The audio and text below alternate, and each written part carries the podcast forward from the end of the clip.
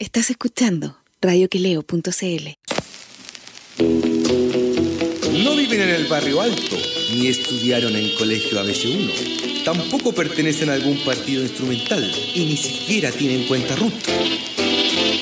Felipe Rodríguez y Mauricio Palazzo se ríen del prójimo para no andar de malas pulgas y desnudan las contradicciones de un país siempre acosado por terremotos, incendios, tsunamis y desfalcos de políticos y uniformados. Esto es Ideológicamente Falsos por radioqueleo.cl.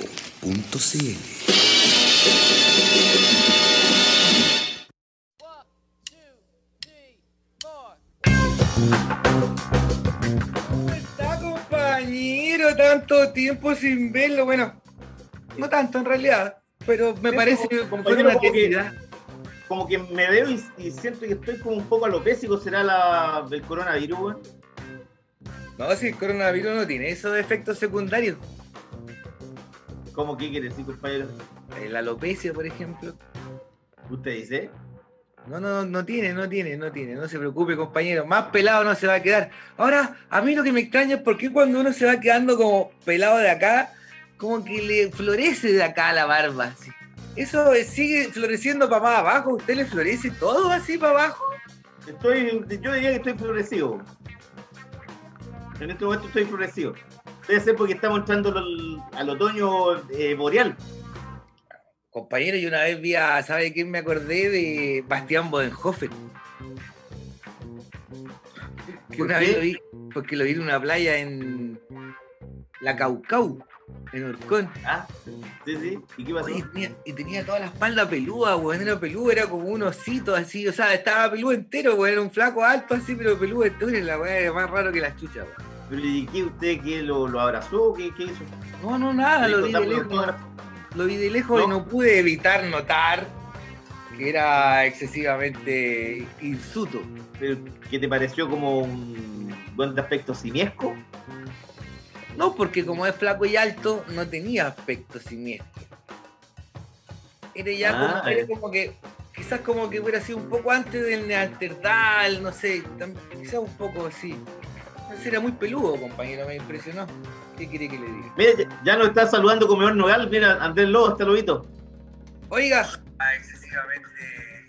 Sí. Oh, Bájale el volumen, compañero. Ahí, Hay que bajar el volumen. ahora Ahí. sí, ahora sí. Sí. ¿Qué me iba a decir? Que entiendo que mañana me van a llegar unos ravioles de ese comedor local. No, ¿en serio? Ajá, delivery. ¿Hay delivery? Hay delivery, comedor nogal, weón. Pero- Oye, Pero ¿y hasta dónde llega el delivery? Hasta Santiago Centro. Hasta Santiago Centro nomás, usted del barrio alto, compañero.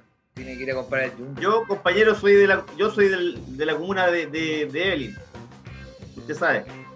Aquí tenemos seguridad, tranquilidad y sobre todo disciplina. Algo que le falta mucho al chileno, dado usted vio, me imagino, ayer lo que pasó en, en, en Maipú, ¿no?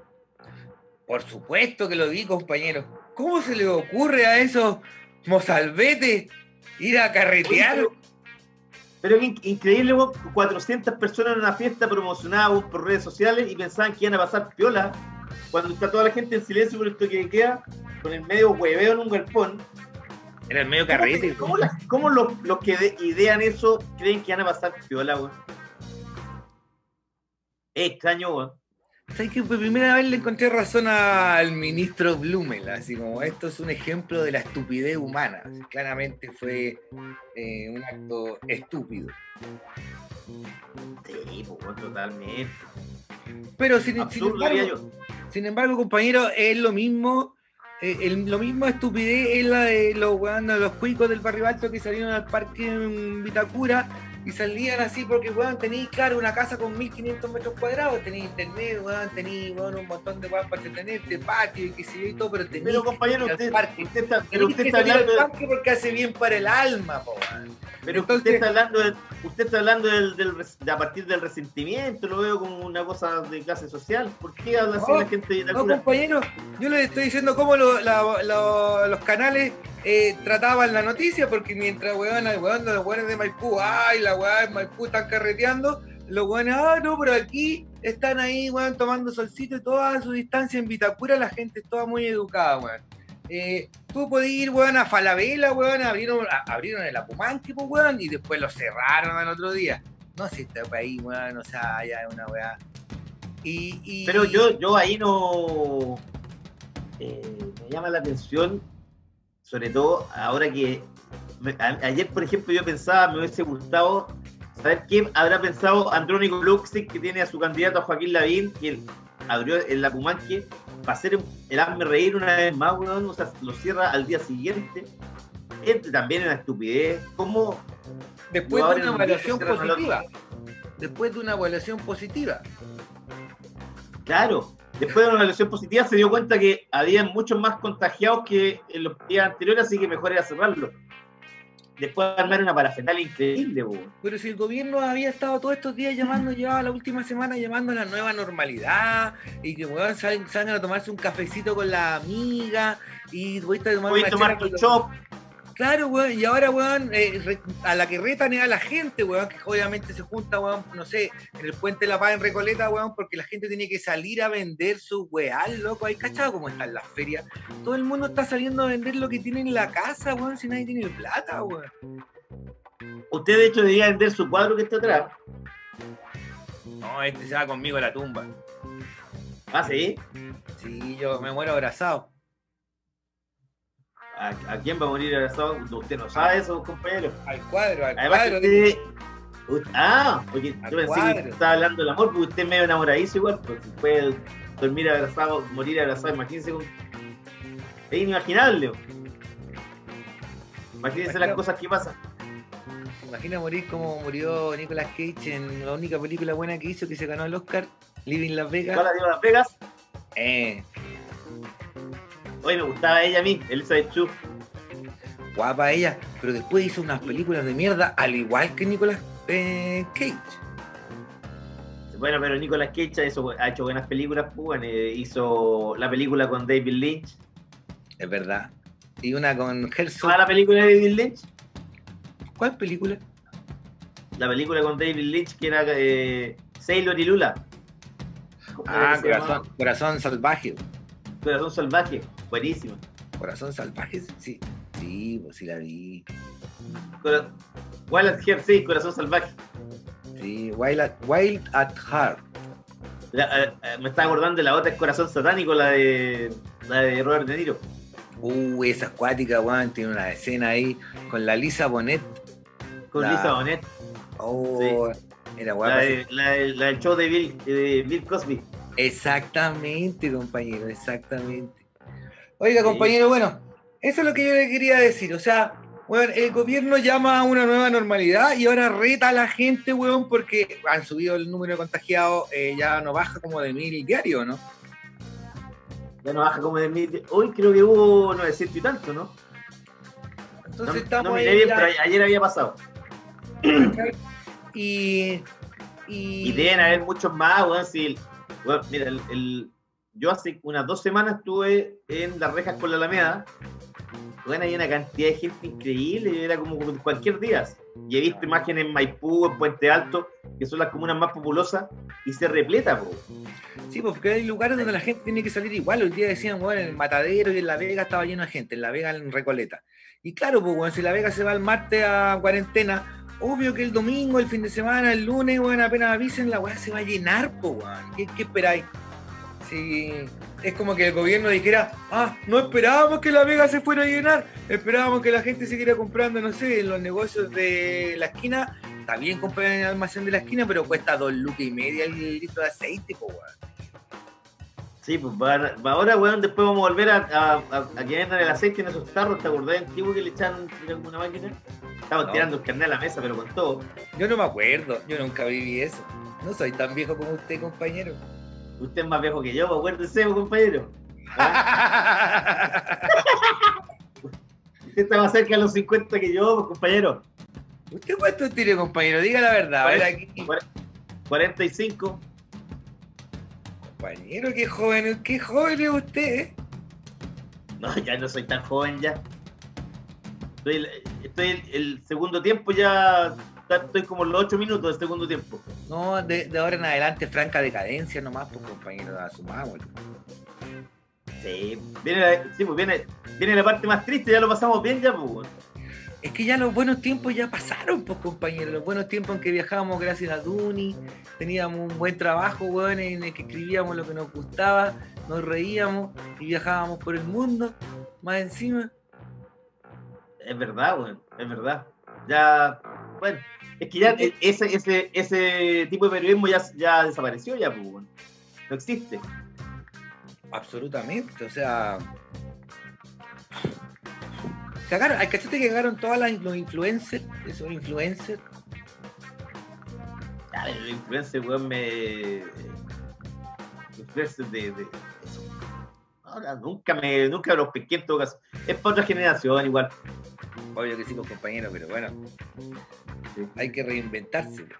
Oye, ¿cachaste que, ¿cachaste que, pasando al tema más, más político, que hoy Ignacio Briones se quejó sobre la repartición de ganancias de los 91 mil millones de pesos de Cencosud, que a su vez eh, se acogió a la ley de protección del empleo? Como si no hubiesen sabido que iba a pasar esto con las grandes empresas, weón.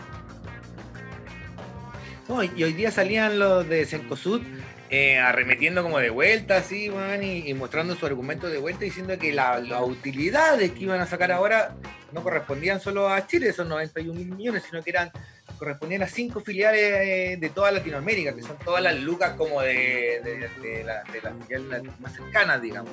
Yo creo que ganan más plata, weón. Weón, o sea, pero es que mira, Pero ¿sabéis qué? Además de eso, además de eso están superando un eh, están superando el máximo de 80 mil millones, pues, weón. si no pueden sacar más de 80 mil Claro, claro, no pueden sacar más de 80 millones. po. ¿Mm? Pero además de eso, yo digo cómo eh, a este gobierno le llama la atención la actitud de Horst Polman, que la mayoría de los accionistas, los accionistas grandes de su empresa, son él y su hijo. po. Hasta su hijo que tiene como dos años tiene acciones. O sea, que tiene un hijo de como de dos años, ¿no? No, no, Horst. Foreman. Fue papá Mira el viejo, de- y, y de la secretaria. No, hay, una, hay una historia, hay una historia con la, una historia con la secretaria. El viejo tenía como tenía más de 70 años, weón, y, y tenía una secretaria, y, y la invitó, la empezó a invitar a, a tomar café. Y después se juntaba con ella en, su- en el auto de, de él, compartían. Terminó haciéndole el amor de un hijo. Ah, su secretario, Horst Foreman, weón. Mira tú, ah. ¿Cuántos tiene? Como 70 de tener el viejo, ¿no? El viejo tiene como 80, weón. Está, está viejo ya, pues. Increíble, weón. Bueno, weón, está. El que puede, puede. weón.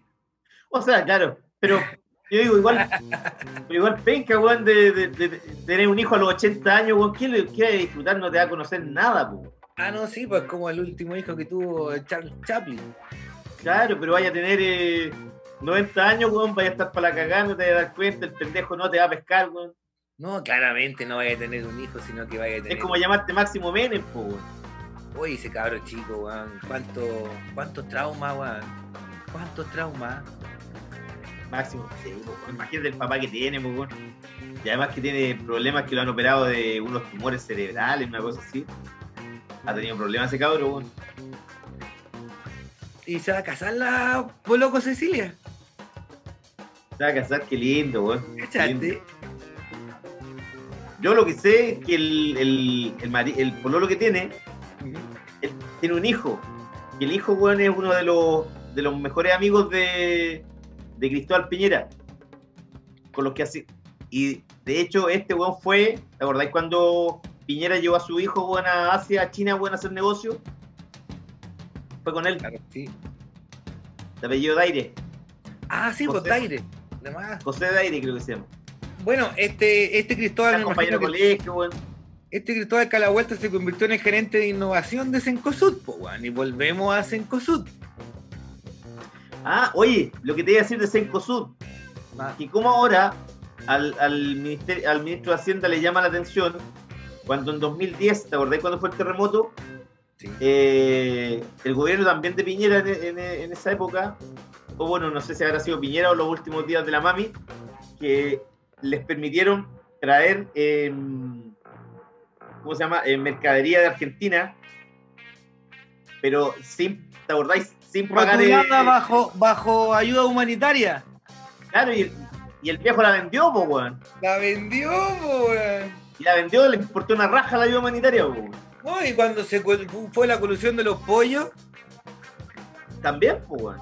no, weón, sí, es que, o sea, weón, Horst Polman, weón, nos ha metido así, pero así unas cuantas, weón, partiendo por la, la Costanera Center, weón. Sí, po, weón. Sí. No, hace lo que quiere, po, weón. Hacen lo que Oye, quieren, weón. Hacen lo que quieren acá, weón. Sí, weón. Eh, abrieron un Falabella ahora, weón, porque estaban presionando los Solari. Eh, eh, quieren abrir toda la weá como a, a como de lugar, lo que sea, así un negocio, weón, como sea. Eh, sobre todo las grandes cadenas y qué sé yo, y no se puede, po. Si ya está. está claro que todavía ni siquiera hemos llegado al pic. Viste que ya ahora llegaron unos ventiladores, weón, mecánicos y salieron unos médicos a decir en Twitter, oye, uno, eso, esos ventiladores no sirven para no sirven para nada, no sirven para casos graves ni qué sé yo, son La una dura. Pero Sí, ¿cuál po. los que, pero los que se puso el- la Confederación de Comercio? No sé, uno que estaban mostrando así en un, en un hospital. Deben haber sido de los últimos que han llegado. Ahora, mi pregunta es la siguiente. Bueno, Eh, ¿por qué? provincias, po, weón. Sí, pues weón. Y la otra weá, ¿y por qué la CPC se tiene que poner, weón, con 300 ventiladores? ¿Acaso este gobierno culiado no tiene plata para ponerse con 300 Ya, compañero, pero ventiladores? no, no se violente, compañero, no se violente. Perdón, compañero, pero es que me, me sulfuro. Usted se, usted Porque- se sulfura. Es que Estamos eh, no me gusta, lo que pasa es que a usted no me gusta verlo violento porque usted se sale de sus casillas y puede explotar.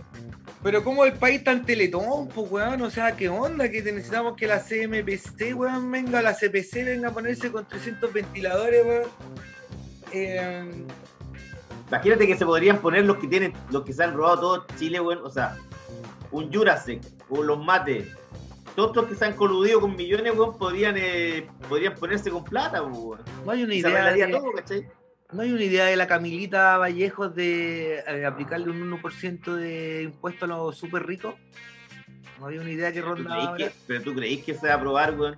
Mira, si esto no han aprobado ni siquiera la disminución de sus ingresos y ya seis meses después, pues, weón. Bueno, hoy día de Se nuevo. iban a bajar la plata, la Cámara de Diputados y Senadores se le iban a bajar en noviembre y estamos en, en mayo y todavía no están ni en primer trámite. No, weón, si weón, se han dado unas vueltas para probar esa weá. No, son una vergüenza. Por eso hay que sacarlo a todos, weón. Eh, weón, eh, el segundo estallido social se viene con todo. Apenas, weón, digan que se levanta la cuarentena, van a salir todos los buenos a reclamar. Bueno, yo el viernes estuve, pasé por la por la Plaza Italia, weón, como al mediodía. Y había como 200 personas gritando, pero, oye, ¿sabes que me recordaba? Era como la época de Pinochet, idéntico. Estaba pero lleno de pacos, weón. Ajá. Sí, pues había Bueno, más pacos. hasta- Había estaba lleno de pacos, weón, hasta la estación Mapocho. Estaba heavy, lleno de pacos. Sí. No, creo que eso, creo que ese día de hecho había más pacos que manifestantes. Yo creo que, weón, en la, en la, en la estación Mapocho, o sea, en la estación de la estación Mapocho, Plaza Italia, estaba repleto, en, weón, en, en el Parque Bustamante, pero lleno de pacos, lleno, lleno. Y son súper ahueonados además porque para el primero de mayo, weón, se llevaron así detenidos con una parafernalia idiota saliendo en todos los medios, quedando como los mandriles que son. Cuando detuvieron a todos los, la, la guatona de la CUT, weón, y a todos los líderes de la ANEF y qué sé yo, weón, iban a, iban a poner, weón, estaban poniendo un cartelito, weón, un cartel, weón, en 15 minutos se, se iban, weón, sacaba ahí el cartel y ya, eso era todo, pero los pacos, weón, armaron una taba así, weón, sin, Es que se sienten con eh, potestad absoluta de, de pegar, reprimir. Están igual que en la época de Pinochet, weón. No, la- la- total. la represtación. Imagínate, imagínate lo- los casos, los tuertos, los ciegos, weón, y no hay ni un castigado, weón. No, Y el general director sigue ahí, como que nada, como que aquí no ha pasado nada. Está todo tranquilo. Y Rosas diciendo en una, ahí diciendo en una entrevista en el Mega que las redes sociales le habían causado mucho daño a la institución de los pacos. Eso dijo. Las redes sociales, pues, weón. Oye, mira, te está saludando que Carmona de la UPLA otra vez, weón. No, a ver, weón. Dice Mansa Face, están buenos los tortaguayos. Chua te pone. Gaches Carmona, weón. ¿Quién es el Carmona, Piccolo? Piccolo. No sé quién es, weón. ¿Ah? No sé. Ah. Se pasó. Mira, ahí está Castrol también. Ya me estaba Castrol, preocupando que no aparecía. Sí, ya, yo creo que se van a hacer muy amigos con Basset Hound, alias Carmona, que yo no estoy seguro que sea Carmona de la UPLA porque escribe con falta de ortografía. Y éramos todos periodistas, estudiábamos periodismo en la UPLA y al, al menos algo leíamos. Entonces, algo me dice que ese Basset Hound es un infiltrado, compañero. Usted, yo creo que usted, como es bien intuitivo, cachó que hay una chapa de alguien ahí. Eh, y, y- y no sé si usted sospecha del mismo que yo sospecho que, ¿De quién está de- sospechando? Ah, ¿De quién está sospechando? ¿De Vitoquito? ah, ah, Ah, uno que se mete en los uno que se mete en los en los Facebook de uno y va hasta el final en los Twitter y todo y encuentra ahí buen periodista digital Bueno, bueno, tremendo. no es tremendo Sí, se encuentra el tiro al que lo que estáis buscando sí. Oiga, pero bueno, es mejor que la ahorita esto. mejor que la ahorita ¿no? ¿Te acordás de una vez que le dieron una nota a quién? A Marcos Valeria? ¿cómo? Y no, ya digamos a quién. Y bueno, pasaron como dos días y no, no hacía la nota. Y, y Gallardo dijo, ya bueno, vamos a dársela entonces a... alguien que trabaja, alguien que trabaja. Y en 30 minutos ya había hablado con la persona en cuestión y ya tenía el contacto hecho. Sí, pobre Marquito. No, no es pobre, weón. Uno se compadece de esos weones así, unos weones flojos, weón. Que todo weón dice pobrecito, pero no, no es, no es pobrecito, weón. Podría hacer unas cosas, ¿cachai? Mucho. ¿Qué me decís, Pico? ¿Ah? Yo creo que estoy de acuerdo con usted, compa. Porque uno Sí. se labra su propio destino, pero ese es el problema también. Que cualquiera se equivoquea. Es verdad, cualquiera se equivoquea. Es verdad. O- Oye, compañero. Ah. eh, Vamos a la música porque tenemos un Sí, vamos a la música, pero antes de irnos a la música, te, te Sí. quería contar que hoy, weón, murió el tecladista de The Stranglers, una de las bandas del punk más importantes de Inglaterra, Dave Greenfield, a los las 70 bandas que años festival una de del sus coronavirus, compañero. Una de sus bandas preferidas, pues compañero. Yo sé que The Stranglers para ustedes son importantes. Tremenda banda, pues, compañero. Para usted y para su hermano, le mandamos un saludo desde acá. Sí, sí, sí. Mira, está- eh, hay un diálogo entre Castrol y, y Carlos Reyes acá. A ver. Sí.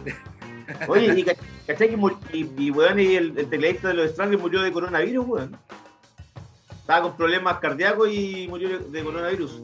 71 años, tecladista de una banda que partió siendo punk, muy punk, pero los Stranglers, al, al igual, no sé, diría yo como el que los The Clash también supo como encontrar un camino distinto, ¿no, compañero? Claro, se adaptaron ahí al- a la época, fueron evolucionando, digamos. Ajá. Pasaron, y siempre el teclado de él era muy característico porque era como más oscuro y psicodélico, ¿cachai? Ya. Después ya como a mediados de los 80 con discos como eh, Feline, em, Aural Sculpture, también, weón, ahí como que pasó, weón, a ser más pop. Hicieron una, Claro. una- claro, fueron como más, y fueron, eran como los más viejos de ellos de, de toda la gama porque tenían como 30 años en promedio, ¿cachai? Cuando todos tenían 18 o 20. Y no se pescaban mucho con los otros grupos punk, con los Sex Pistols, de hecho, bueno, el, de hecho el, el vocalista de Hugh Cornwell, el vocalista de, de Strangler, decía que antes de que se hiciera famoso Joe Stramer, se juntaban con él, pero que él después como que no lo había pescado más, y como que cada uno estaba en su ola. Porque Joe Strummer se había hecho famoso. Claro, Se creía la raja. es verdad. Ah, y- Era el primer artista. Y Además Pero- que e- eran los más importantes junto con los Sex Pistols del, del género. ¿De, de Stranglers? No, no, los de Clutch, Ah, claro. los Sex Pistols. Era como una especie. La verdad es que ellos en el punk era como en el, como en el pop británico de los 60, era como los Beatles Rolling Stones. Esto era The Clash versus eh, Sex Pistols. Exactamente. Ah, Depende de lo que le gustara a uno, pues si le gustaba a uno más la, la, la actitud, qué sé yo, pero para mí mucho mejor obviamente los Clash que weón, supieron evolucionar y hacer, ten- tocaban muchas weas distintas, supieron, weón, tienen obras cúlmines. Pues bueno, el London Calling es uno de los discos más importantes del rock. Pues. Sí, pues gran disco. Disco doble además. ¿no? Y después se disco. colosinaron, sacaron Sandinista, que son tres discos. Claro, y los locos hacían Scar, Gay, no sé, whatever, puta, súper bien. Ya, compañero, entonces vamos a la música con un temita de los con dos, Stranglers. dos- dos temas de los Stranglers. Dos temas de los Stranglers. Vamos con Straighten Out y Don't Bring Harry. Eh, vamos a la música y volvemos en unos minutos más con un entrevistado súper interesante que nos va a contar acerca de una biografía que va a salir ahora sobre Bélgica Castro y Alejandro Sievkin. Eso es. Vamos con eso. And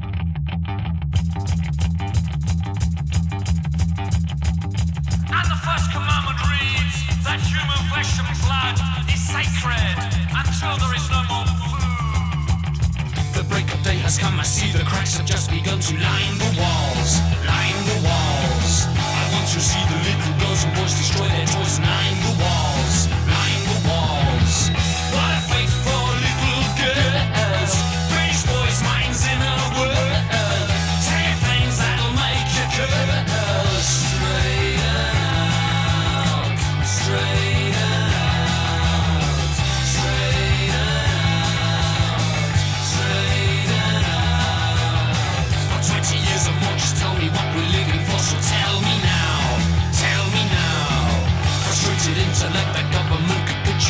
fire.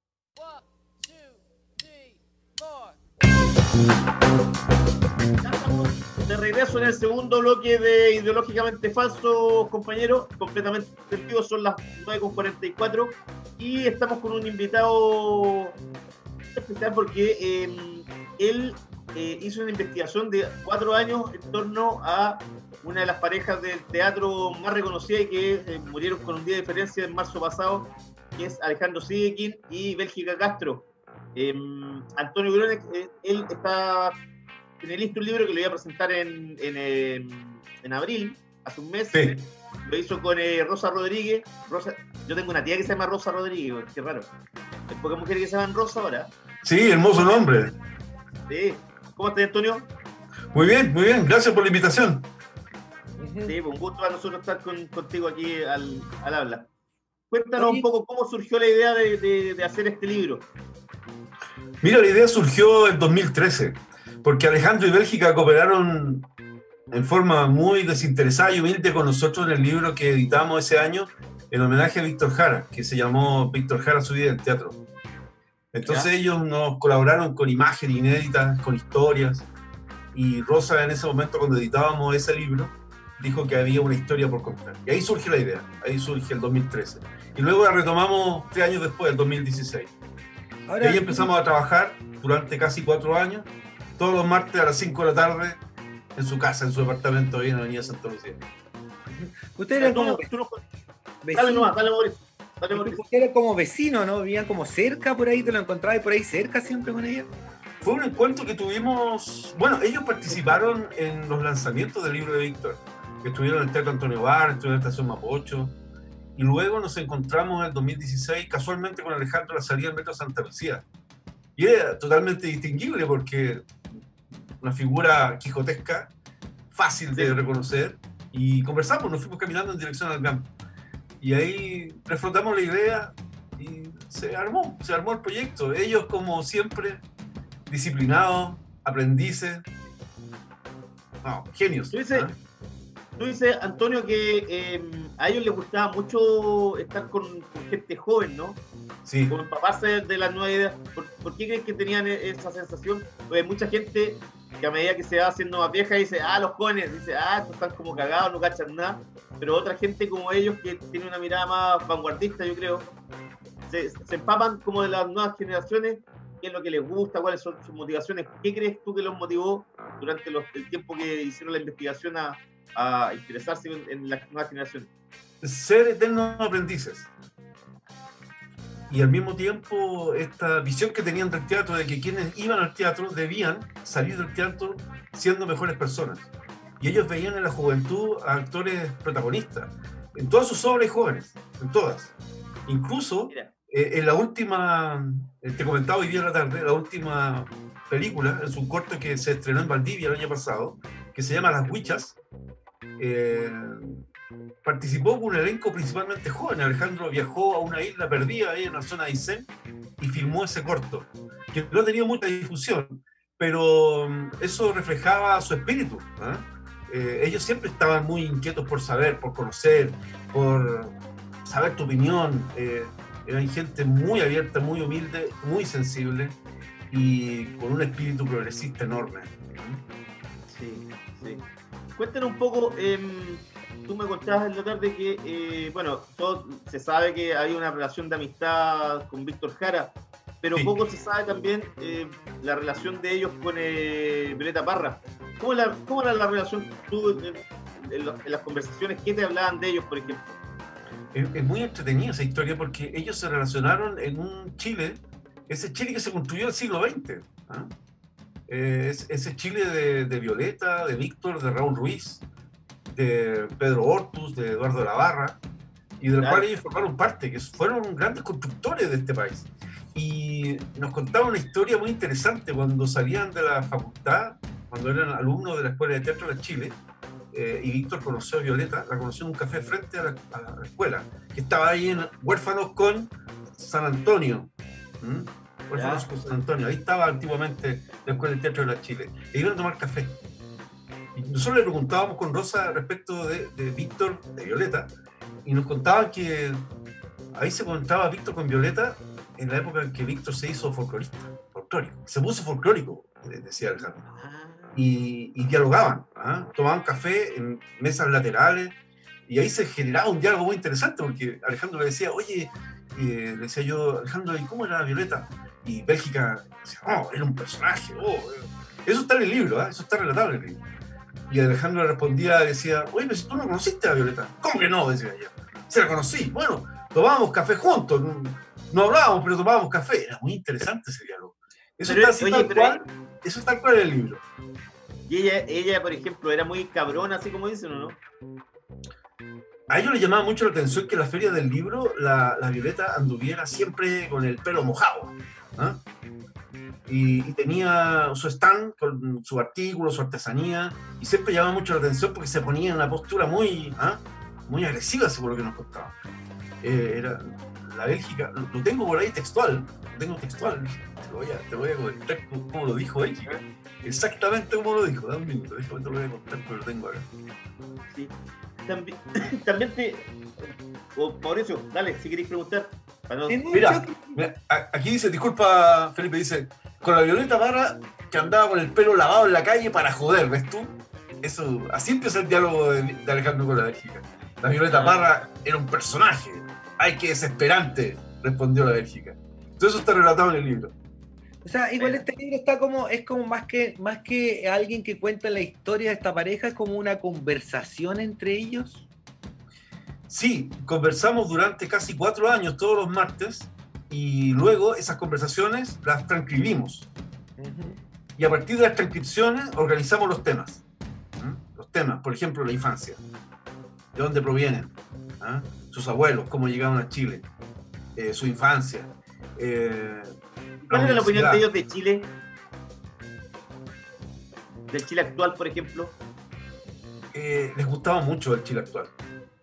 Les gustaba mucho. ¿Sí? Ustedes si hubieran visto su última obra, Todos mienten y se van, eh, es un reflejo de lo que pasa. Son dos, pare- do- dos jo- dos viejos que se encuentran, una pareja no convencional que se encuentran en un café eh, huyendo de una manifestación y se sientan y empiezan a hablar de lo que sucede a su alrededor. Eh, les gustaba mucho lo que pasaba, el, el- el movimiento feminista, eh, eh, este proceso liberador de la sociedad, solidarizaban mucho con, con lo que estaba pasando en Chile. Lo encontraba muy, muy eh, motivante. Decía que Alejandro en algún momento nos comentaba que él veía a Santiago de Chile como era Nueva York en los 60. Oye, era, optimi- era, era optimista. Sí, muy optimista. Muy optimista. Pero al mismo tiempo, realista y muy irónico. ¿ah? Muy irónico. Sí. Desnudaba mucho esa hipoc- hipocresía de la burguesía chilena, ¿ah? Eh, esa, esa ansia de aparentar, de mostrar más de lo que se es. Eh, Era muy, en, ese sentido, era un observador muy, muy detallista. Él se refería a sí mismo como un espía, el espía del café. Se veía a calle Mosqueto, se sentaba en, en una mesa a observar, a mirar. Y de esos diálogos sabían sus personajes. ¿ah? Oye, y, y de, y de Raúl Ruiz, por ejemplo, te hablaba, ¿o no? Sí. Que adaptó Tres Ellos Tristes Tigres, por ejemplo. Ellos decían que Raúl Ruiz se, se parecía a un personaje que estaba siempre rodeado de hadas. Y lo consideraron un genio. Bueno, colaboró Bélgica y Alejandro en Palomita Blanca. Claro. en el 72, una película que estuvo perdida muchos años. Eh, Claro, la recuperaron en el 91, 92, por ahí. exacto, exacto. Sí. Eh, también está esta serie que La quieren por Televisión. Nacional, Televisión Nacional emitió hace algún tiempo atrás, la... La noche del Fred, no, de la, ¿cómo se llama? No, no, no, eh, la recta provincia. La recta provincia. La recta Claro. provincia, sí. Sí. No, ellos tenían una colaboración muy directa con Raúl Ruiz. Lo consideraban un amigo cercano, con toda su, ¿ah? su imagen de hadas alrededor. Claro, claro. Oye, también está ese, ese hecho que es súper em, es marcador y, y, bueno, tiene eh, como alegría y tragedia a la vez que el día que Alejandro Sieguin recibe el Premio Nacional de las Artes, eh, su mujer tiene un accidente y de ahí como que pierde la memoria. ¿Ustedes lo- eso lo vivieron? ¿Cómo fue eso, por ejemplo, para ustedes? Sí, lo, lo vivimos muy de cerca porque estábamos muy entusiasmados. Bélgica participaba activamente en las conversaciones. E- Era muy interesante porque tenía un bozarrón ¿ah? que se hacía presente. Y luego del accidente, eh, ella recuperó su cadera fracturada, pero no recuperó nunca más su memoria. Aún así, ella siempre estuvo con nosotros. Siempre, ¿Sí? siempre estuvo ahí, sí. La Incluso se dan la- situaciones muy especiales. Alejandro recordaba algún pasaje de una obra, un texto, y, y Bélgica se ponía a cantar o a recitar. Eh, eh, Eso era muy, muy fuerte. Era una sensación muy enternecedora al mismo tiempo. Eh, Eso fue un momento, además de mucha actividad de Alejandro. Alejandro salió a una actividad con el director de la película El invierno, una película argentina que no fue muy difundida en Chile y con el cual Alejandro ganó el premio al mejor actor en el Festival Internacional de Biarritz. Ah, ya, el. 2016. Es una ¿Y película qué, qué director era? ¿Cuál el director? ¿Cuál es el director? El director es eh, Emiliano Emiliano Torres. Ah, no lo cacho. Él es el director. Esa película está en, en la red. En eh, cine.com.ar se puede ver esa película. El invierno. Ah, Ale- Alejandro viajó con más de 83 años, 84 años, a la Patagonia dos veces a filmar. Viajó a filmar el invierno y luego viajó a filmar Helga y Flora, la serie que está transmitiendo ahora Canal 13. Ahora en Canal 13 que la están transmitiendo súper tarde y se están perdiendo Sí, sí. un lujo. Bueno, de- es que es el horario de Pancho Saavedra, ¿no? El imbatible, entonces no lo saca nadie de su horario, ¿eh? con su parca y su risita. ¿ah?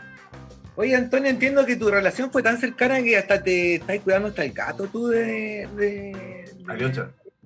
Ajá. Ese fue un compromiso que tomamos. En realidad, quien más cuidó a Alejandro fue Rosa. Nuestro trabajo se fue transformando en una amistad, en un cariño, y luego Rosa acompañó a ambos hasta el último día de sus vidas. ¿Mm? Eh, Rosa se transformó en una colaboradora y en una fiel amiga eh, que ayudó y asistió a ambos. ¿Mm? Y de ahí surgió el compromiso de que nos hiciéramos cargo de Aliocha, su gato, gato famoso que anda por ahí. Nos han preguntado en varios medios por, él. Él está feliz aquí. Eh, y bueno, va a salir yo creo también en el libro. Hay una foto muy interesante de Aliocha. ¿Cuál es el Alejandro era muy gatuno, era muy gatuno, era muy supersticioso y adoraba a los gatos. ah, mira. Antonio, eh, ¿cuál es el camino que va a seguir ahora este libro? ¿Cómo lo vamos a ver a la luz? ¿Que iba a haber un lanzamiento en abril? Obviamente se pospuso. ¿Cuáles son los pasos que vienen? Sí, el libro está listo. Estamos cerrando los últimos detalles de la edición.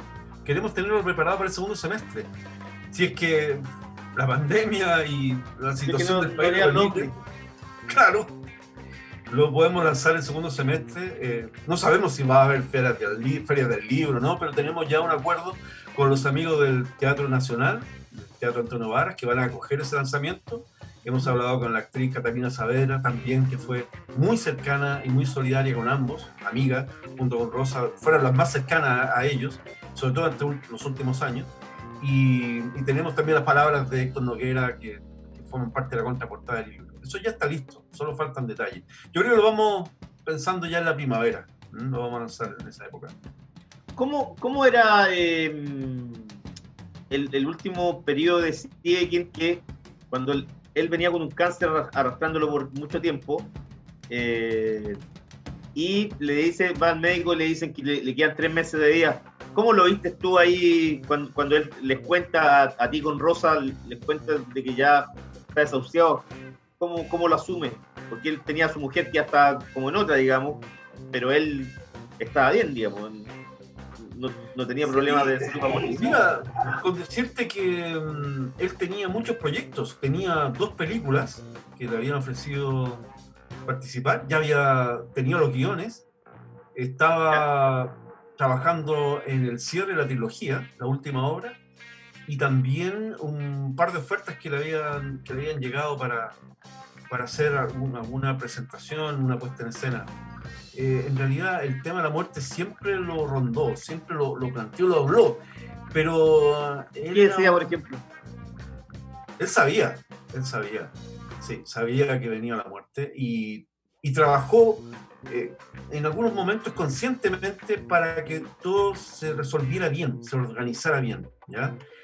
Sin embargo, yo puedo decir que él era un creador innato y por lo tanto siempre su primera preocupación fue qué es lo que iba a crear, porque en realidad ellos decían a muy pocas cosas que no. Ellos se involucraron, involucraron en muchos proyectos de calidad, ¿ah?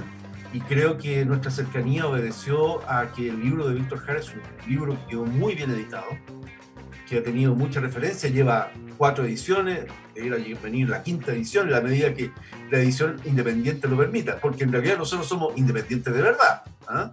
Nosotros no pedimos recursos al Estado, ni le pedimos plata a los organismos encargados Podéis de... pedir- podéis pedirle plata a Horst Polman. Total tiene no- 91 millones para 91 mil millones para repartir. Lamentablemente no alcanzaba a comprar acciones de Cencosud. ¿no? Entonces nos vamos a agarrar parte de esos 90 mil millones. ¿Mm?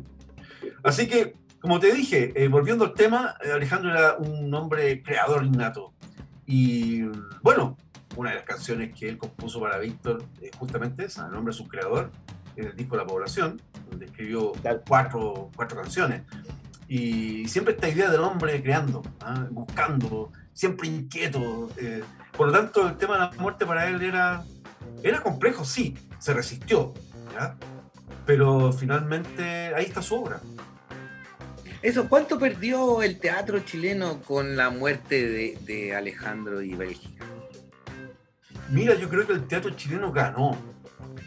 Ganó un creador que obtuvo eh, un reconocimiento en vida. Creo que la muerte lo va a transformar en un, en un creador aún más eh, importante para la cultura nacional, más allá de las artes escénicas. ¿ya? Él fue novelista, actor, Sí. de teatro, vestuarista, eh, dramaturgo. Vestuarista también, mira. Claro, sí. Muchos, muchos de los vestidos que se usaron en alguna de sus obras, él las donó al Museo del- de la Moda. Ah, mira. Ah, no, Sí, claro. no sabía eso. Sí, sí. Mira. Vestidos originales de los clásicos que interpretó o de los que creó. Entonces, yo creo que la cultura nacional ganó con su presencia y, y su obra se va a acrecentar. Yo creo que las nuevas generaciones, claro, se van a seguir riendo con la remolienda, se van a emocionar con alguna de, de las reposiciones que se harán de ánimas, de eh, Pareció la felicidad, pero la vigencia de él en sus obras, en sus últimos años, demuestra que tuvo una carrera de más de 50 años. Oye, que estuvo súper lúcido hasta el final de sus días. Y, y activo. Sí, Sí. sí, muy lúcido. Y además tenía, tenía algo muy bueno, por ejemplo, la obra de Siedekin, que él reflejaba muy bien al, al chileno, digamos. Sí, Sí, sí. Bueno, nos contaba que... como Raúl Ruiz también. Claro. Claro, claro, nos, contaban mucho eso de que ellos crearon un, un teatro nuevo en, en el Instituto de Teatro de la Universidad de Chile. Eh, él con Alejandro y Bélgica y Víctor Jara eh, hicieron una obra que fue parecida a la felicidad, que fue la primera vez que un alumno de la escuela de teatro dirigía una obra en el Teatro Nacional Chileno. No Ah, había, no imagínate. había referencia. ¿ya? Y ellos, a partir de, de esa obra, empezaron a crear una cantidad de, de, de textos, de parlamentos. Por ejemplo, Alejandro demoró dos años en terminar la remoliéndola, pero cuando la terminó, nos comentaba que la había terminado en una noche. Oh. ¿ah? Claro, y, y- y- ese proceso creador a él lo como que intentaron encasillarlo en el área folclórica, como un teatro realista, folclórico. A él le espantaba eso, porque en realidad no era así. Él no se consideraba un, un creador, un dramaturgo que reflejara claro, el folclore nacional. Lo que más aborrecía era justamente eso. Odiaba a los quincheros, odiaba esa, esa fórmula. ¿ah? Pero Eh, él no lo odiaba. terrateniente, ¿ah? Claro, claro, Sí. claro. campesino chileno. Se sentía totalmente fuera de, de- de esa eh, esquematización de la crítica. No le gustaban los libros de teatro, decía que los libros de teatro en Chile no tenían alma. Ah, decía. Sí, no, no. Los libros de teatro en Chile no tienen alma. Y volví a repetir que en su obra estaba lo que él le había pasado cuando era niño. Ah, Y, y la, y la vida de ellos, ¿cómo era cuando era niño de ambos, por ejemplo? Mira, Bélgica viene de una familia migrante española. Sí. y su papá era muy estricto, demasiado estricto. Y e- ella pagó caro el embarazo prematuro de una de sus hermanas. Ellos vivían después más de reprimida. por, claro, después de pasar por Argentina, cruzaron a Chile y se estacionaron en Temuco. Y Bélgica, siendo muy niña, fue obligada por su papá a leer. Lo único que hacía era leer y estudiar. Fue elegida la mejor alumna de la región en aquella época. Hay una Oh, historia muy bonita, una historia muy bonita que contaron cuando viajó Gabriela Mistral a Chile y visitó Temuco. Y se Ya. preparó todo el liceo a recibirla, el liceo de niñas, Bélgica incluida, y pasó Gabriela y Gabriela no saludó. ¿No saludó? Eso está en el libro. ¿Y por qué no saludó? Qué raro, ¿eh? Ale- Alejandro lo dejó ahí. No, no saludó. Bueno, tú sabes cómo fue nuestro país con Gabriela. Algo Sí, de pues, eso o sea, no se podría explicar. ¿no? Ella, de hecho, eh, Ga- Gabriela Mistral fue de, eh, hizo clases creo en Temuco.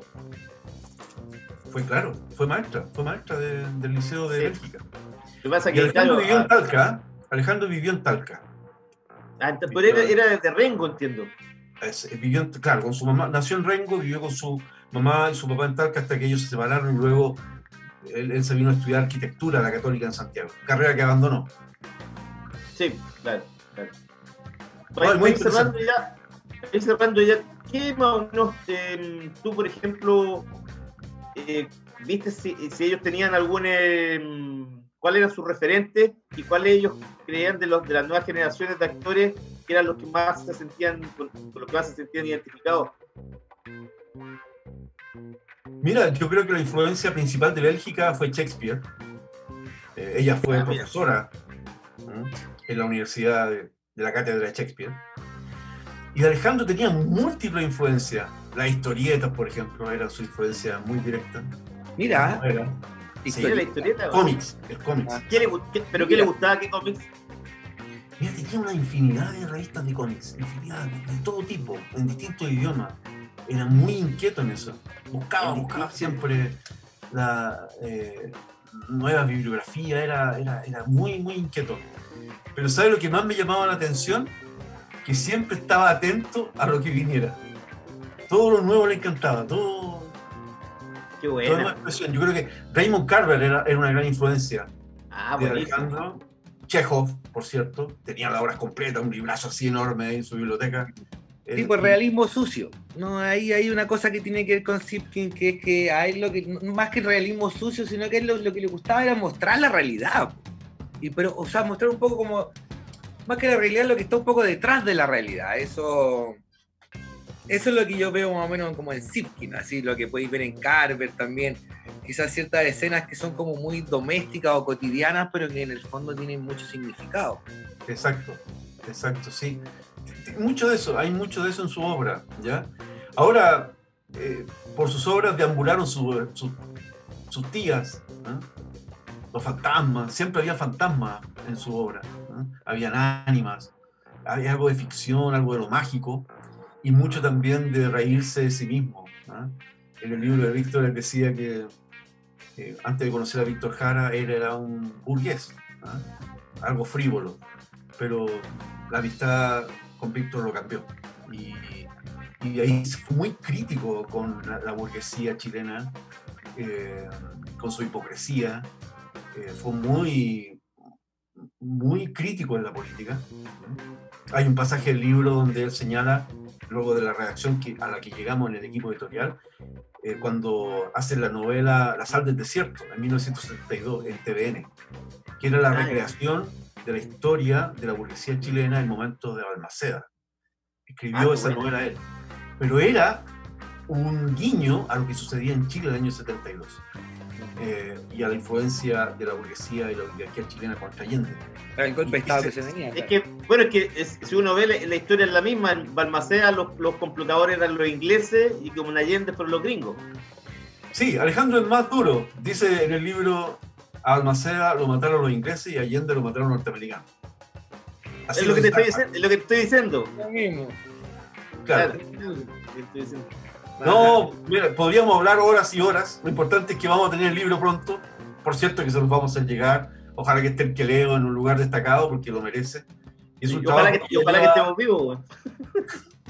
Sí, si la pandemia lo permite. La- Oye, pero. apocalipsis zombie. Bueno, nosotros felices de vamos a hablar con Faupa que esté ahí, vamos a estar ahí la que leo ahí y te vamos a invitar apenas salga el libro, obviamente.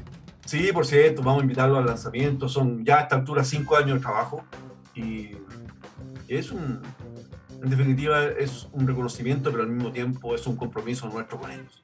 Además que Ventana Abierta, tu editorial igual es como bien independiente. Si yo no la había escuchado, no, no, no te he visto así como en la Feria del Libro, en la Furia del Libro, o en el GAMI, qué sé yo. Participamos, ¿ah? participamos en las ferias, sí. Pero esto de la independencia es un tema que da para otro programa. ¿ah? Sí. ¿Ah? Sí. Eh, pero tratamos de ser realmente independientes o totalmente independientes. Claro. Ya, pues Antonio, eh, muchas gracias. Para que la gente sepa, eh, ya pa- yo creo que en septiembre, octubre más o menos va a salir Y claro, Angélica, Ca- eh, Angélica Castro, Bélgica Castro, Alejandro Sieguin, dos días por el teatro se llama, ¿no? El libro. dos vidas para el teatro. Sí, Dos días para el teatro. sí. Muchas gracias por, por tu tiempo Gracias, y Felipe. felicitaciones por tu trabajo. Gracias, Mauricio. Que estés Vale, bien. esté muy bien. Chao, chao.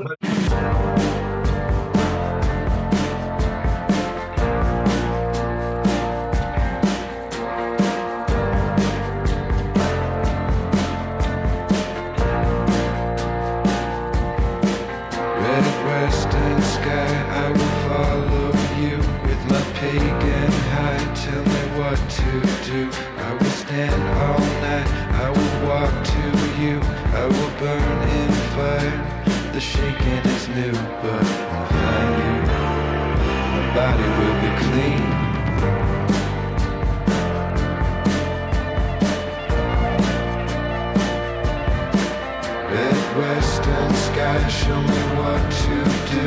Give me time to cry, give me long nights through. All the great ones change and the feet still bleed.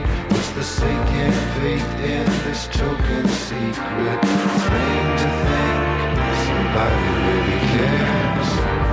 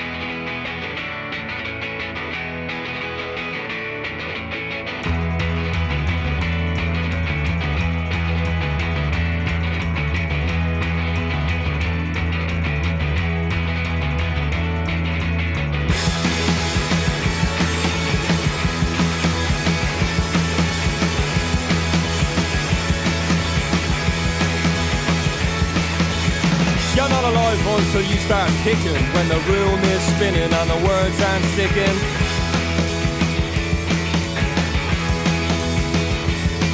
And the radio's all about a runaway model with a face like sin and a heart like a James Joyce novel.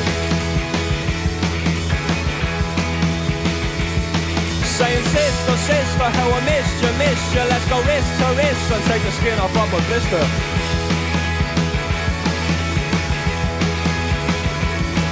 You're a rock star, porn star, superstar, doesn't matter what you are. Get yourself a good car, get out of here. Well, put the boys in the better land. You're always talking about the boys in the better land. The boys in the better land. Put the boys in the better land. You're always talking about the boys in the better land.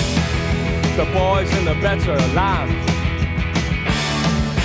Drivers got names to fill two double barrels. He spits out, breathes out, only smokes carols.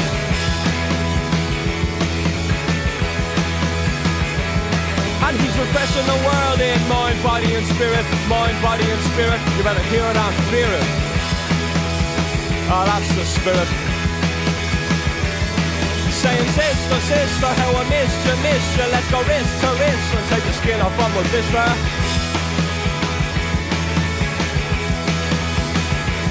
If you're a rock star, porn star, superstar, doesn't matter what you are. Get yourself a good car, get out of here. Yeah. Put the boys in the better land. You're always talking about the boys in the better land. The boys in the better land. Put the boys in the better land. You're always talking about the boys in the better land. The boys in the better land.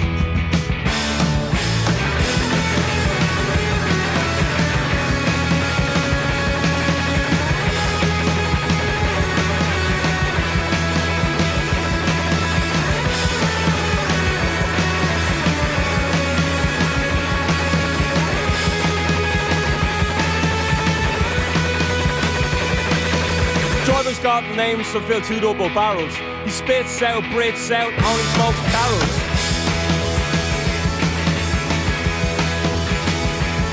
And he's refreshing the world in mind, body and spirit, mind, body and spirit. You better hear it and fear it. Ah, that's the spirit.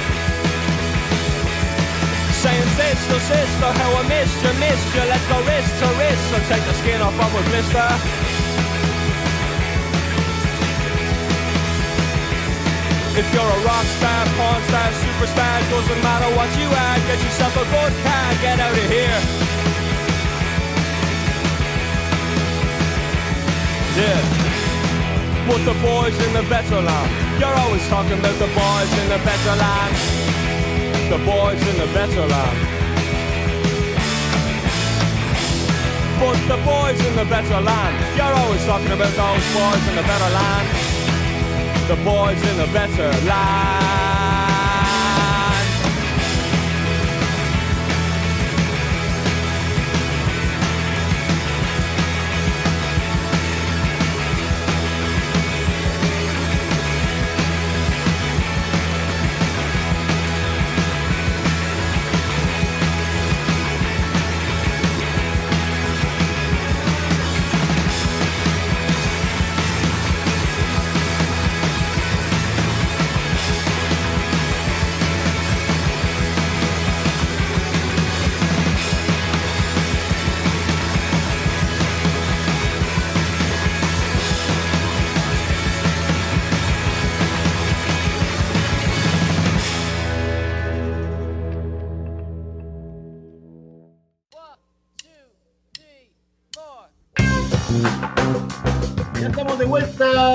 Tercer bloque de Ideológicamente Falso de día lunes. Son las 22.20.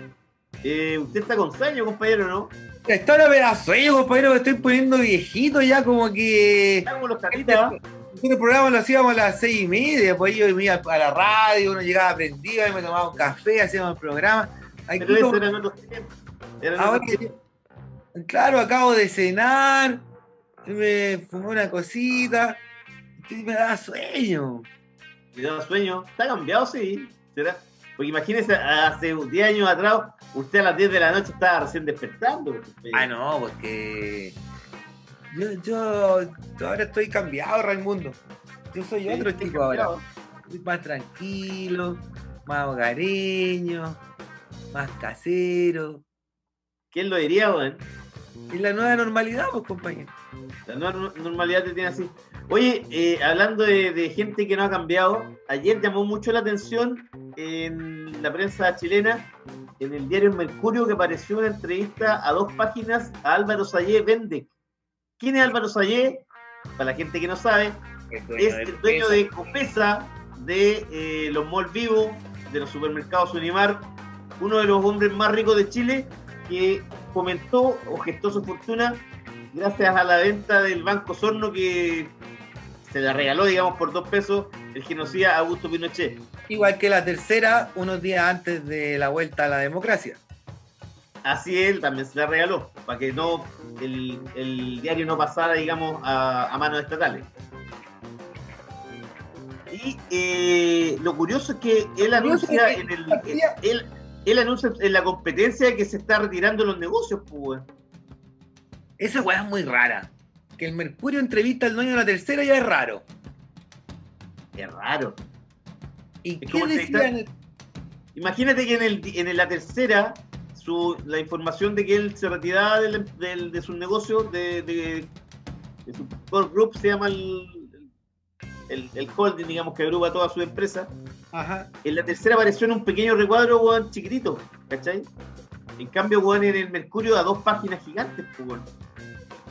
La diferencia también es que Álvaro Sayé eh, siempre, weón, eh, le encanta como ufanarse los millones que tiene, no es como Don Agustín, tú sabes que Don Agustín prácticamente no da entrevista. No.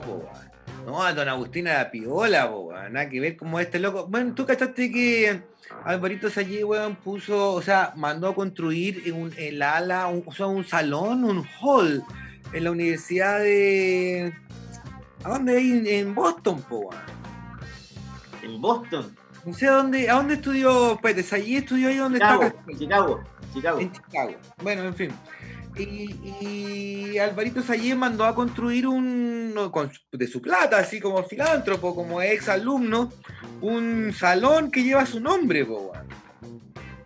Y, pero bueno, lo, lo mismo hizo en, eh, en la tercera, en, el, en, el- en la Escuela de Economía de la Chile, weón. Acá también, claro. También se llama eh, Salón por Banca, la, la, la parte del escuela inicial. Cacha.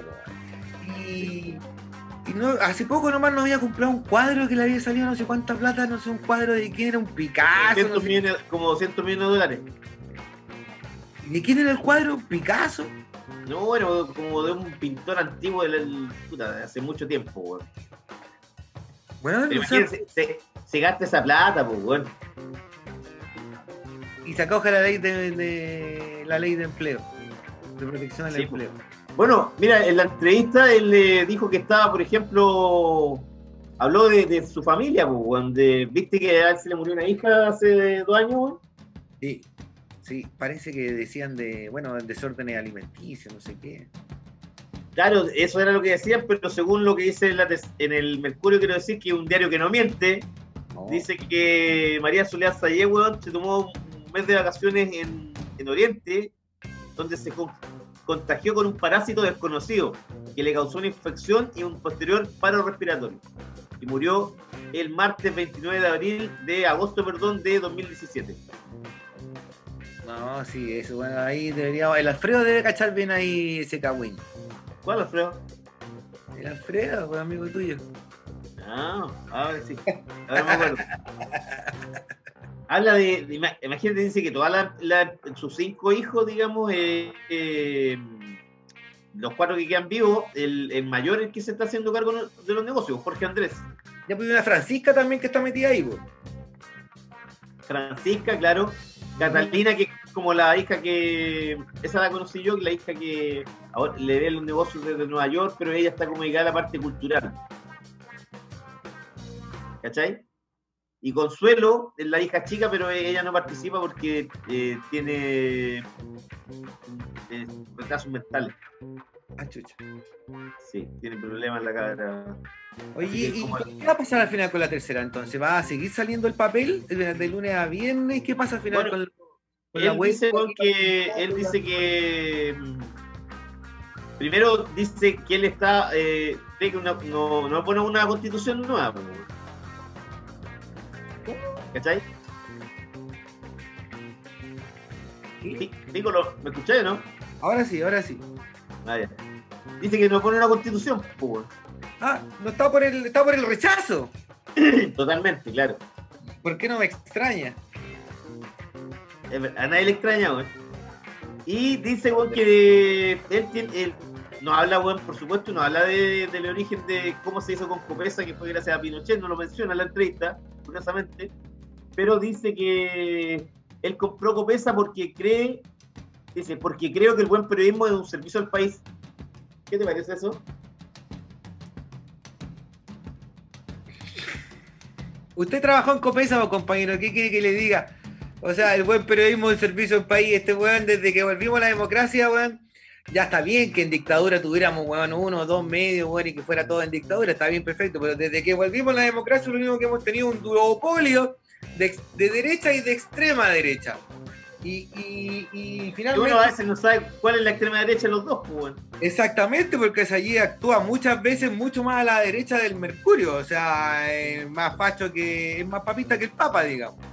Claro. Entonces, eh, a mí igual me pone contento que ojalá que sea verdad que se eh, retire de su negocio y que esté cada vez menos atenti, porque por último las nuevas generaciones, weón, siempre van a tener algo de cierto, no sé, van a ser más liberales, menos fachos, po, weón. Me imagino yo que las hijas, por lo menos los hijos, no sé, van a ser un poco menos fachos que el nuevo.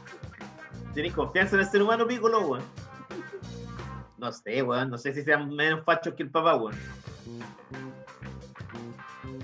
Imagínate que él, él siempre, weón, se ponía con la UDI popular. No, no sé si sean menos fachos los hijos. Yo creo, weón, que deben ser igual. Mira, le, le preguntaron, ¿qué piensa del futuro de los medios impresos? A ver. Sobre todo en una semana que hubo despido de gente en, en, en, en en Copesa. Él dice, los medios se están adaptando a la nueva realidad y creo que en el futuro los medios impresos no van a existir. No tiene sentido. La costumbre de toda la gente menor de 50 años de leer todo en Internet va a hacer que eso sea casi obligatorio. Los medios van a seguir existiendo, pero de una forma distinta, quizás mejor. El rol de los medios va a ser desde siempre, que es seleccionar en este mar de noticias, y más ahora con las noticias falsas, y darle una visión al lector de lo que está pasando. ¿Es partidario de Andrés Copesa? No. Igual es, igual es, puta, tener un medio de comunicación, weón, es tener poder, pues, weón, obvio que no. Pero tiene Obvio. razón, tiene razón lo que dice, o sea, ya nadie lee diarios. Nadie lee Es los verdad. ¿cachai? Eh, a mí me dio pena O sea, porque diario, diario- diario en papel, digamos. papel, pues a eso, claro, a eso nos referimos. Nadie va a comprar el diario, va al centro y se ha- hace que le ilustren las botas, pues, y va después al café Haití, esos son puros dinosaurios. Entonces, eh, claramente los diarios se, se están reinventando y todos van a cobrar por, weón, todos van a cobrar por para leerlos, pues, weón, que tienen que cobrar, pues, weón, te van a cobrar. Claro, de, de hecho hoy día está, de, cacha de que me estaba leyendo el país de España y me- de repente me salió una nota me decía, esta es la última eh, nota gratis del mes que puedes leer. Y ya no me puedo meter a leer nada más. Claro. Cosa que antes no pasaba, po. No, po, weón, no, po, weón. Y el otro día igual me dio pena porque leí que era como una declaración de la Asociación de Dueños de Kioscos, weón. ¿Ya? ¿Y qué decían? Los kiosqueros Ya no. estaban súper... Si sacaban los diarios, weón, ¿qué vamos a vender? Decían, weón, ya no hay revista y ahora no va a haber diarios, weón, vamos a vender puro Super 8, weón. Pero se venden puras sopas, de esa weá de sopas de letra. ¿En serio? weón? No venden nada, ya no. ya- Imagínate que ya no hay revista en Chile, po. ya no No hay existen revistas. No, no Se hay acabó. revista. No, se acabó el cuché y se acabaron todas las revistas, que ya no quedan, weón, ni esas revistas de la salud. De esas weas de, no sé, no, No, no, puros no, queda nada, no queda nada. Estamos asistiendo eh, claramente a un, a un cambio en el paradigma, pues, compañero, de cómo tenemos que informarnos. Yo, como no sé, como ahora hay que suscribirse a la tercera o al Mercurio, bueno, uno lee una o dos noticias y al final nos informamos por Twitter. pues. Y por los Claro. medios independientes, y por los medios como el Desconcierto, el Mostrador, qué sé yo, Eh, interferencia. Interferencia, ¿cachai? Pues también hay que pagar para la interferencia, entonces eh, y Teleferencia tampoco te puede dar, por la poca cantidad de periodistas que tiene, tampoco te puede dar un gran volumen de noticias. Entonces lo que ellos hacen es, es periodismo en profundidad. Entonces son dos, tres notas cada dos, tres días. Entonces eh, eh, se- va- va- vamos a, como que avanzamos hacia una atomización de, digamos, ahora va a ser mucho menos para la persona, el peatón, la persona común, el patipelado común, ya menos va a leer el diario, po, si antes ya no lo leía, ahora menos va a estar informado Claro, lo que se va a informar por, el- por la, la tele. po. Claro, y además que lo que decís tú, ahora los medios de comunicación cada vez como es- están más reducidos, va a haber una fragmentación informativa que tú vayas a ir eh, cachando de los medios que te interesen más o menos informarte y, y no todos van a tener el mismo volumen. Yo no sé, yo me imagino que el Mercurio, weón, que le está yendo súper mal, eh, va a ir también eh, quitando gente. Ya, weón, en las próximas semanas, las revistas que estaban eh, weekend, sábado, eh, ¿cuál es la otra que sale el domingo? Van a incorporarse al, al- al diario, van a hacer cuartillas nomás, no, tampoco todo eso se va a ir perdiendo porque ya no se necesita eso ya, ¿cachai? Exacto. Bueno, y esos son plazas y puestos de trabajo que se van perdiendo, po. toda esa gente que escribía, weón, periodistas independientes, weón, weones que boleteaban como tú, como yo antes, que proponíamos un tema, weón, y escribíamos eh, sin estar en un diario. po. Oye, y Jude- hablando de Jude Law y de Jude Law, me da risa, Jude Law, weón, siempre lo tiran a sacrificio, ¿cachai? Y el otro día cuando murió Sergio Nofe Jarpa, Ya. el artículo se lo hizo él, pues, weón. Me acordé cuando salió la película de esa que hizo el sobrino Jaime Guzmán, el sobrino gay que tiene. ¿Ya? ¿Te acordás que hizo una película sobre Jaime Guzmán? Sí, Que lo, que lo reventaba y le decía que era como un homosexual, weón, torcido y la weá, me- eh, ra- rarísimo. ¿Te acordás que esa vez también a Jude Law le, lo mandaron a, a que hiciera el comentario hacer el comentario de esa nota. de esa película? Ajá. Puta, weón. Pobre Jude Law, weón. Jude Law, pero es un soldado, weón. ¿O no? Es que mira, piensa tú un loco que lleva, weón, 30 años en el Mercurio. 35. Y lo echan. Y no decir lo que te dicen, aunque te vayan rebajando, weón, de pega, pega, pega, weón, fuiste editor, weón, y ahora termináis siendo, weón, como el periodista más recién llegado, así que te mandan a hacer la nota más que nadie quiere. ¿Para dónde te vayas a ir si te echan, weón? ¿Cómo te reinventáis con Ah, 30 ningún años? ¿A dónde vayas a trabajar, cachai? Bueno, el, el escudero de Jude Law, lo despidieron, pues. ¿Subiste eso? No, no tenía idea. Sí, hace unos meses. Lo- se, lo, lo- se lo veía venir. Yo me encontré con él hace no mucho camino a Viña, ahí en el terminal de buses, y me dijo que te cachaba que no tenía más mucho rato. así. Ah, sí. Eh, Bueno, pero ese igual su fructo también, pues, está bien. La pasó bien, pues aprendió caleta con nosotros, compañeros. Sí, Ah, ese la pasó bien igual. aprendió a ponerse vivo.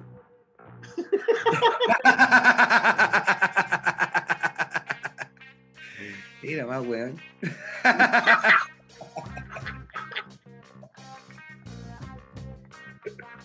Usted que tenía una relación de amor y odio con, con ese cabro.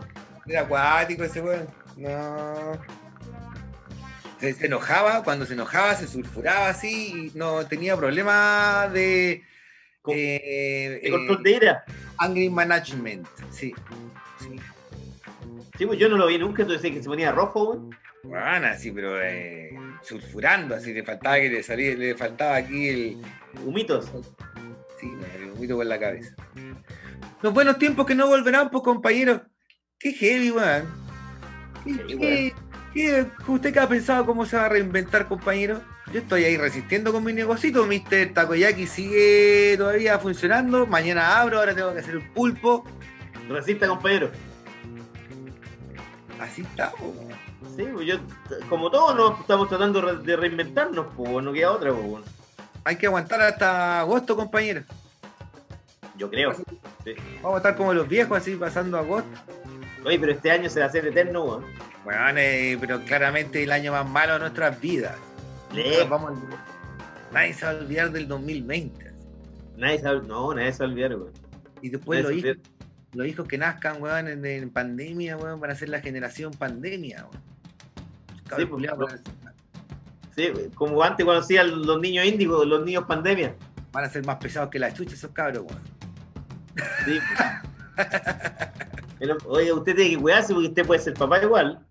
No, yo. No. ¿Ah? no. Sí. Después ser usted le, le van a decir, le van a decir, a, imagínese sus papás y le van a decir, oye, ahí va el chico portadilla con el chico pandemia. Qué huevo. No, compañero, yo apenas, apenas vuelva a la normalidad todo esto, yo me voy por la vasectomía. Ah, ya. Lo- oiga, lo está diciendo al aire. La gente, después la gente va, va a preguntar si usted se hace la vasectomía o no. Porque usted es como el Benja, usted como el Benja Vicuña, compañero. No, yo. No.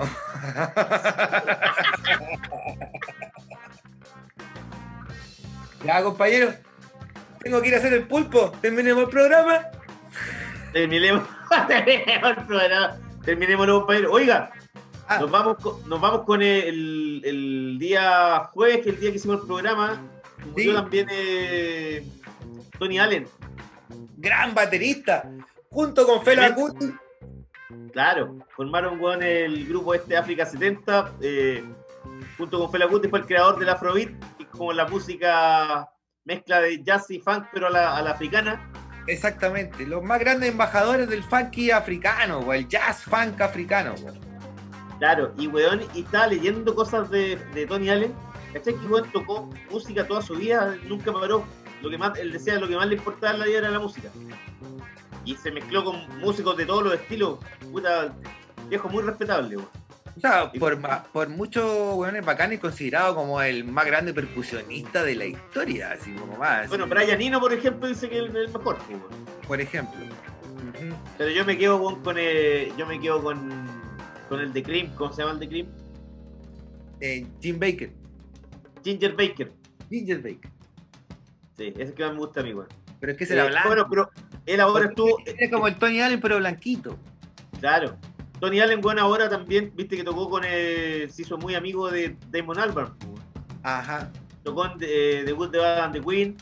Estaba viendo también uno, ahora el último disco que había sacado con un eh, jazzista sudafricano. Hugh Me, Me, Mesequela. Ajá. Muy bueno. No, o sea, un weón que estuvo vigente, weón, y moviéndose hasta sus últimos días. Sí, sí. Así que, puta, una, una pérdida lamentable, compañero. Una Al menos pérdida- no murió de coronavirus, weón.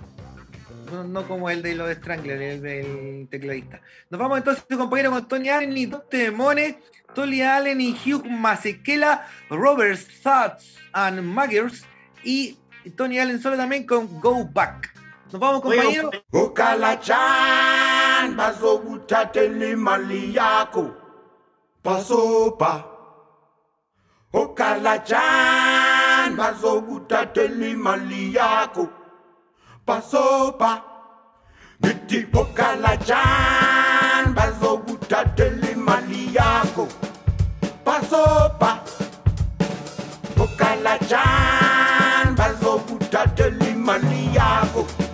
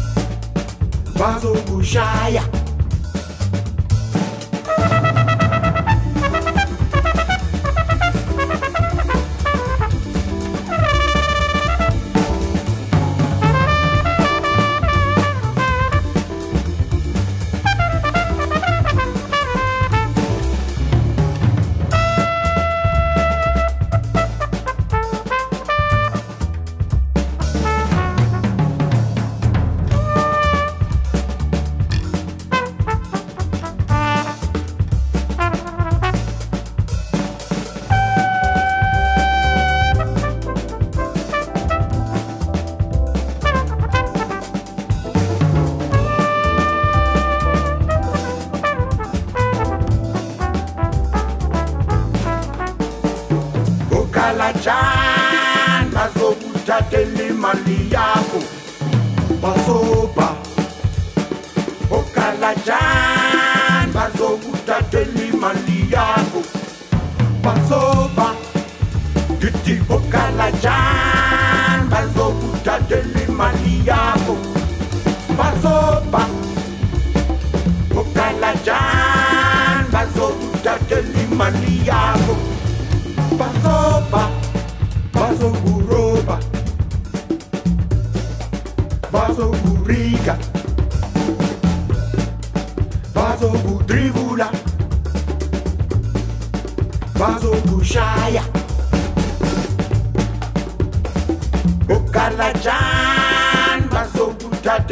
mali yako. Basopa okalajan bazokuthathela imali yakho basopa.